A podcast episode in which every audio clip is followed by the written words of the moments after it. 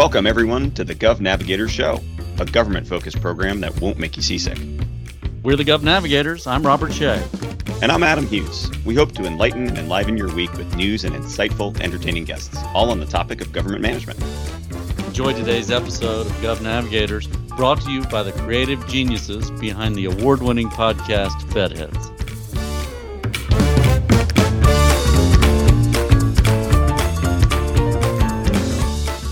Welcome back, everyone, to another episode of the Gov Navigator Show. Robert, how are you today? I'm great. Couldn't be better. How about you?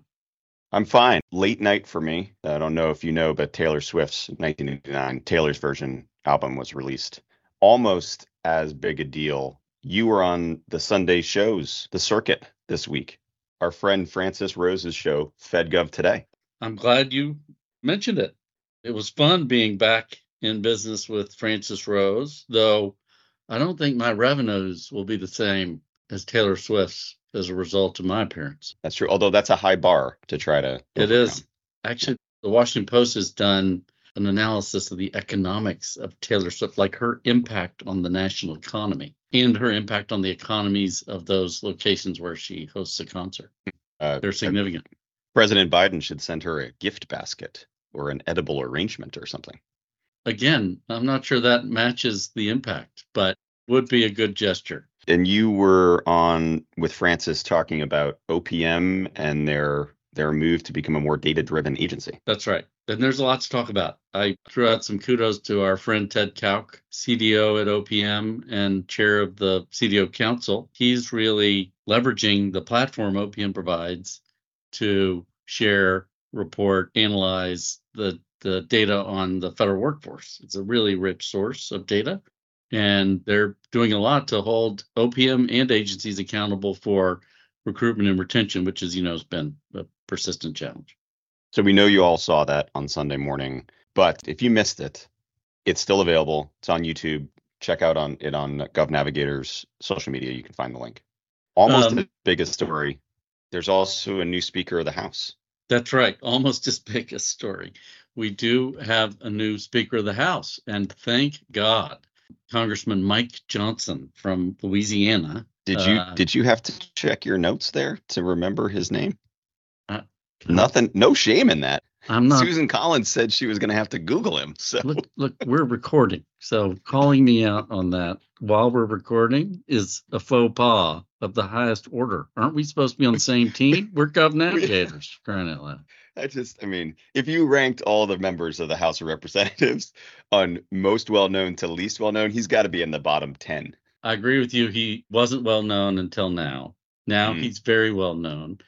And looking into more about him, he's actually proposed some substantive civil service reforms that may breathe some light into potential movement in that arena. That is fascinating. I don't think that's been in any of the coverage that I've read about him. Well, then you're not following Government Executive. I recommend it highly. Dang. All right. I'll add that little publication to my list. Actually, check out Sludge Daily. Eric Katz's article on some of the government reform proposals he's made are described there. It's a great insight into what we might see in that area. SludgeDaily.com. Bookmark it. What else? Anything else from this week? Well, the administration released new small business contracting goals. So hopefully that's of interest to some of our listeners, raising from 11% this year to 13% in 2024, 15% in 2025. That percentage agencies should set aside for contracting with small disadvantaged businesses. Also available on the Gov Navigator's social media and on sludgedaily.com. It does go without saying, doesn't it? It should. If it's of interest to our listeners, you can find it at sludgedaily.com. And we've got a couple of my friends up next as our guests. I'm excited to have everybody listen to what they're doing at the Commerce Department. Fasten your seatbelts.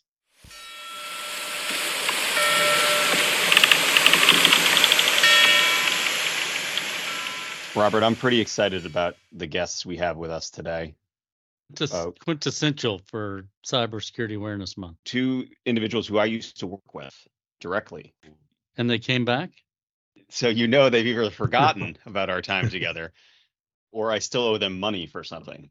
No, kidding. So with us today is Ryan Higgins. He is the Chief Information Security Officer and Deputy CIO at the Department of Commerce, and Trey Kennedy, who is a Senior Strategic Advisor to the Chief Information Security Officer at Commerce. Ryan and Trey, thank you guys for joining us today.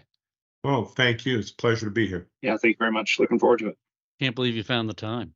A lot going on in this space. Why don't we start, why don't you tell everybody out there in GovNavigator's land a little bit about yourself, how you got involved working in cybersecurity in the federal government? Sure. So I've been serving as a department CISO and CIO since, I believe, March of 2020.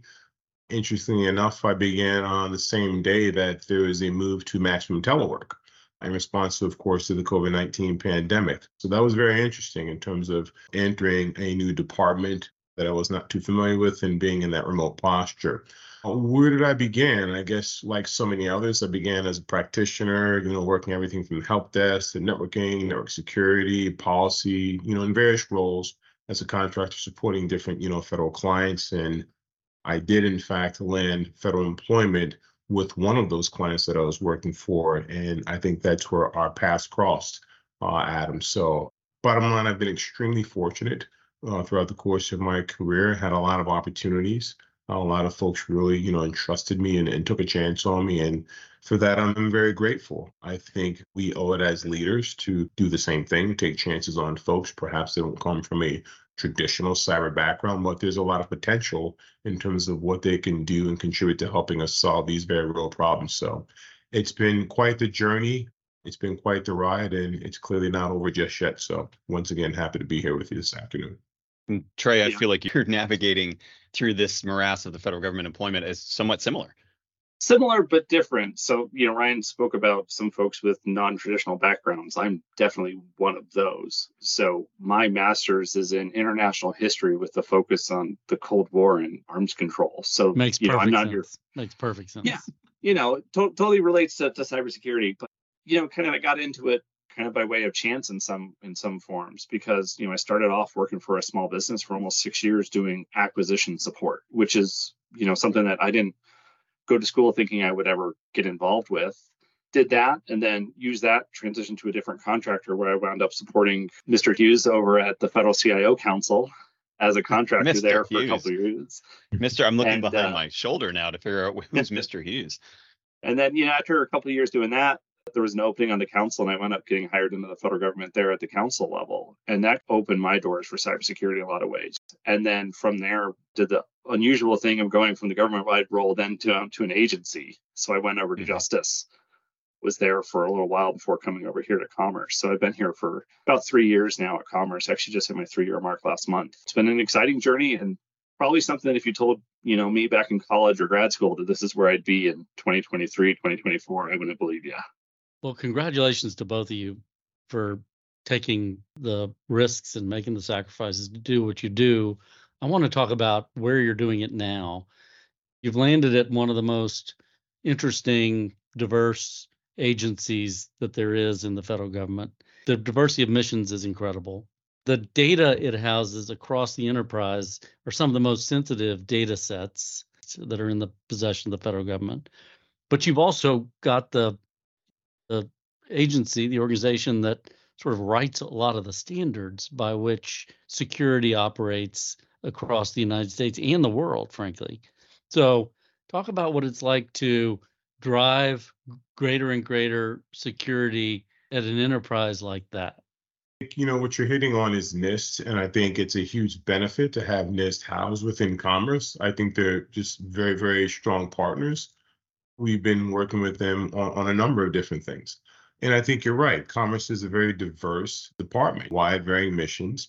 And what that does, Robert, is it requires deliberate and thoughtful coordination and recognition of each bureau's unique needs. But at the same token, we're trying to change the paradigm, right? I think our adversaries don't care that each bureau is unique. The department is a target. Let's just call it what it is. And it's imperative that we work together to protect our missions, which means communicating about what we're seeing, leveraging economies of scale to buy enterprise capabilities, ensuring our successes and challenges. I think what I'm getting at is a real cultural change within the department and having a one department approach to cybersecurity. We've got an FY23 FY2325 cybersecurity strategy. Andre Mendez, my boss at CIO, he's got a technical statement of direction. And supported by recent OMB guidance, we're really pushing for that enterprise visibility and insight. Once you have that visibility and insight, you can identify gaps, fill those gaps, and ultimately reduce risk. So that's key, having that across the board view, centralize our data, understand our cybersecurity posture, and communicate where we are to leadership. I think that's key. Ryan, you make it sound easy.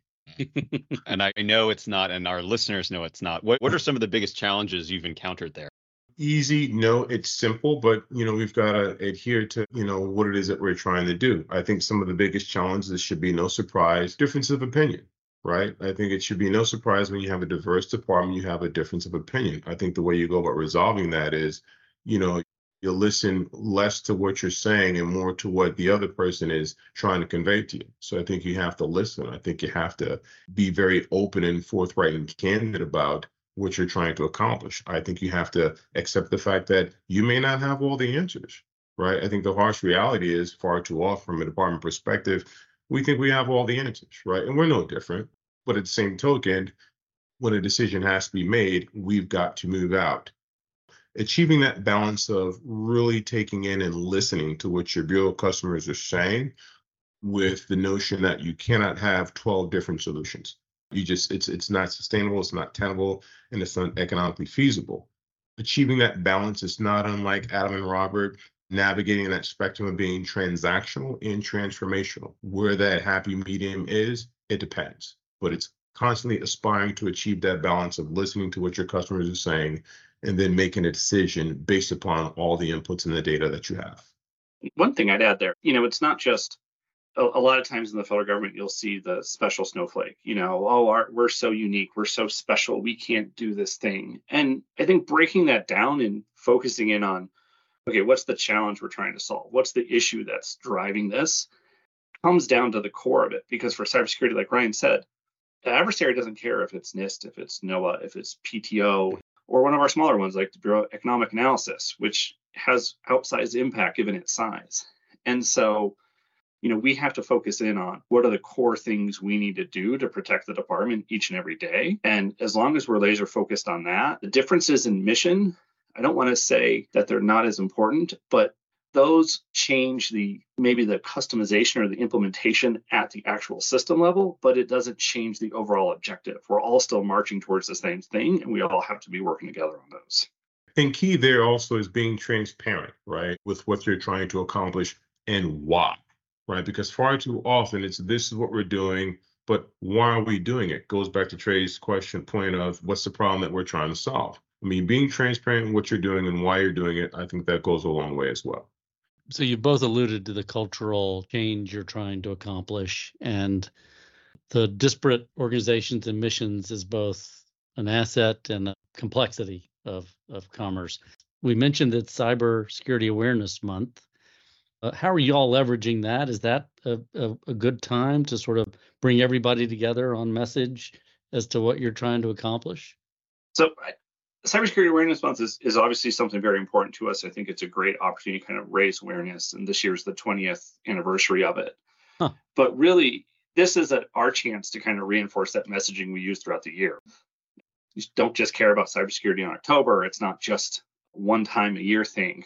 I think one of the things that I focus on, and your guest earlier in October hinted at this, Mitch Herka said, it's about user experience. If you create cybersecurity implementations that are so challenging and obnoxious for people to overcome, they will figure out ways to bypass your security in ways you never thought were possible. I've used the line before that nobody's more motivated to overcome your security implementation than an individual who can't do their job.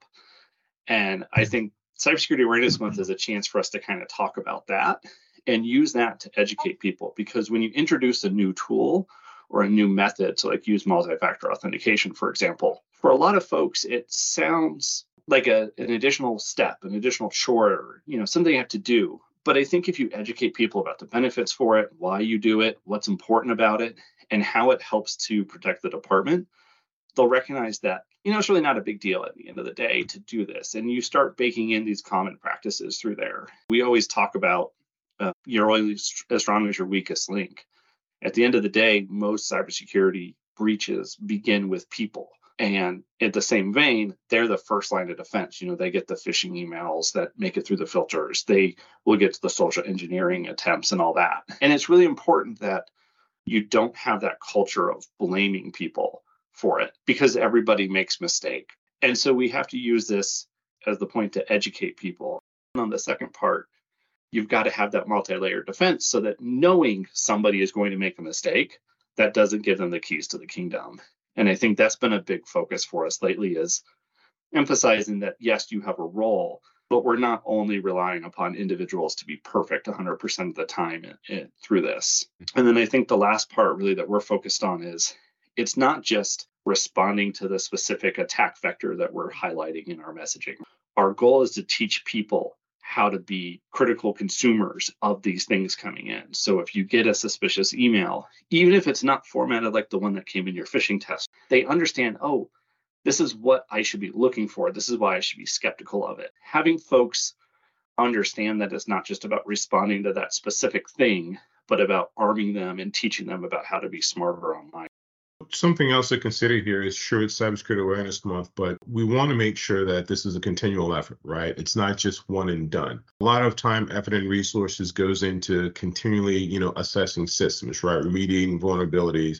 What are we doing to continually educate our customer base on the threats that exist as relates to them trying to do their job on a day-to-day basis? Because they're soft targets. I mean, those are the individuals that are being, targeted in terms of trying to, compromise our systems. What are we doing to educate them on a continual basis? That's the question. I think we should spend just as much time, effort, and resources as educating people as we do securing the very systems that help us carry out our mission. It's an opportunity that we should seize at every cost.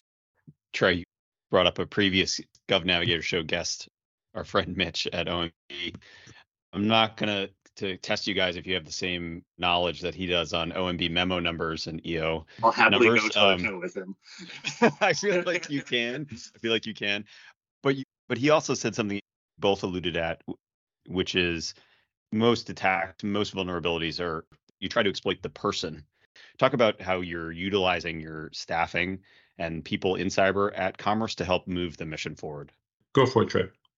I mean, I think it's important, kind of like we were talking about, right? It's about teaching people about this. And we don't want to create a culture of paranoia or people thinking, oh, everybody's out to get me every time I get this weird email.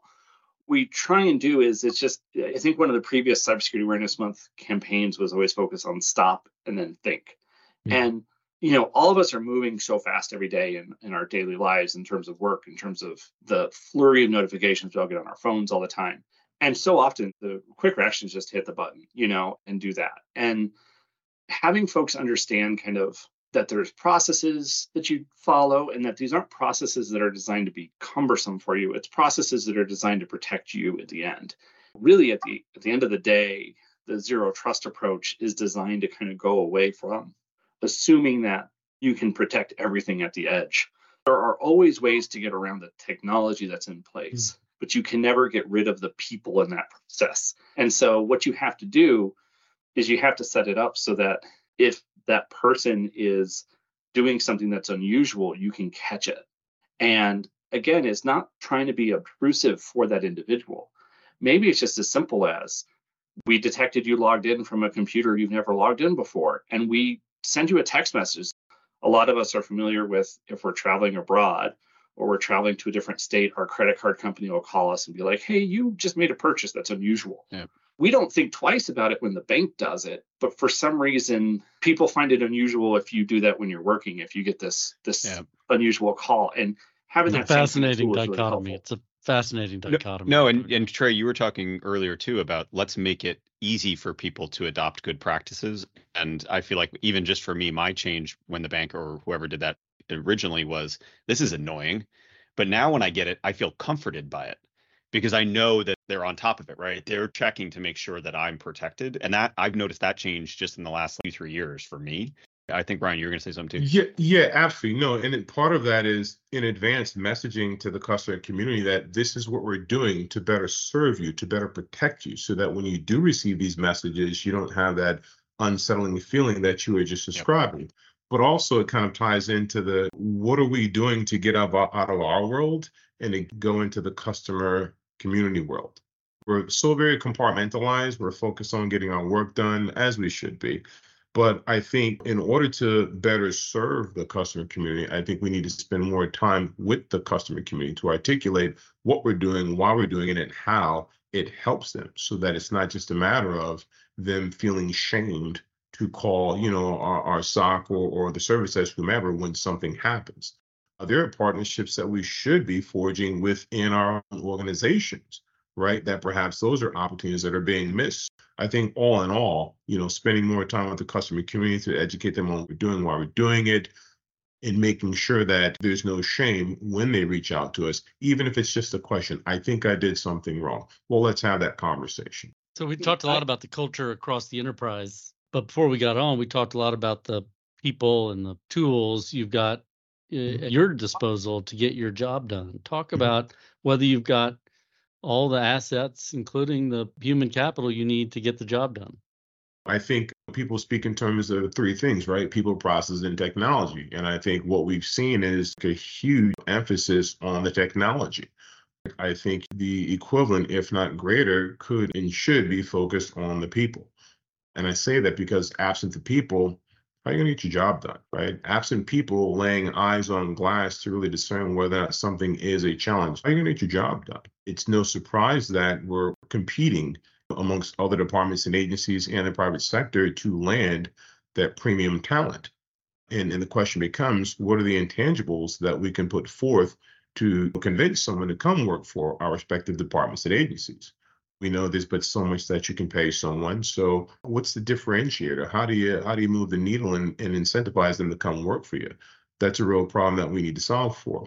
And once you have those folks working for you, how do you keep them? How do you retain them? What are you doing to develop them and to ensure that they have the skill sets that they need to maybe become a leader in a particular discipline, maybe become a subject matter expert in a particular discipline? I think you hear a lot of cybersecurity strategies, what have you, but, you know, I think workforce strategies, I think that's key. And if we squander or do not seize this opportunity, I think we're going to find ourselves not making the progress that we thought we would.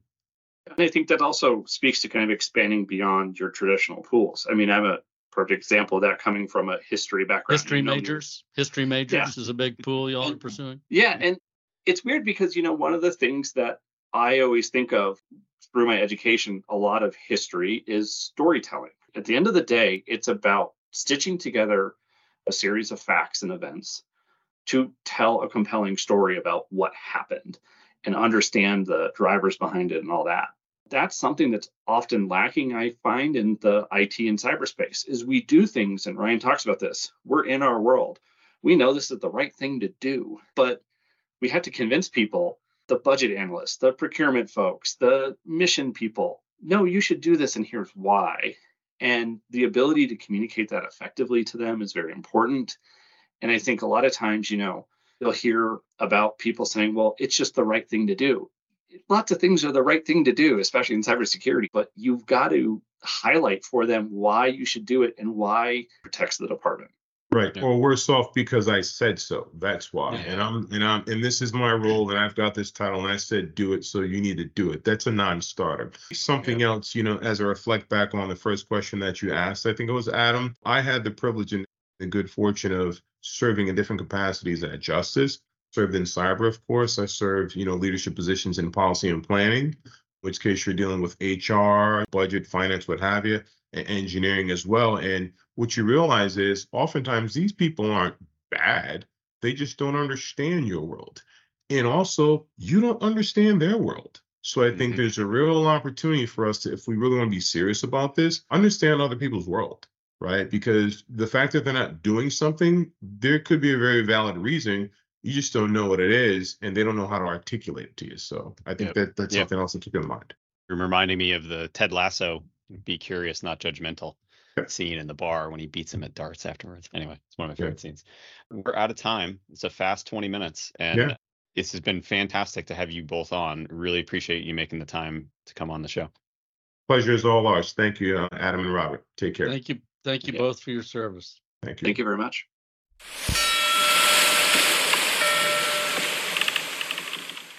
All right, that was a good, meaty, menacing discussion. It was. And very important to end Cybersecurity Awareness Month with. What are you looking forward to this week? Well, right now, Robert, we are up in sunny Hershey, Pennsylvania at ACT IAC's Imagination 2023 hashtag ELC23 conference. Easy for you to say. It really wasn't. Imagination Nation.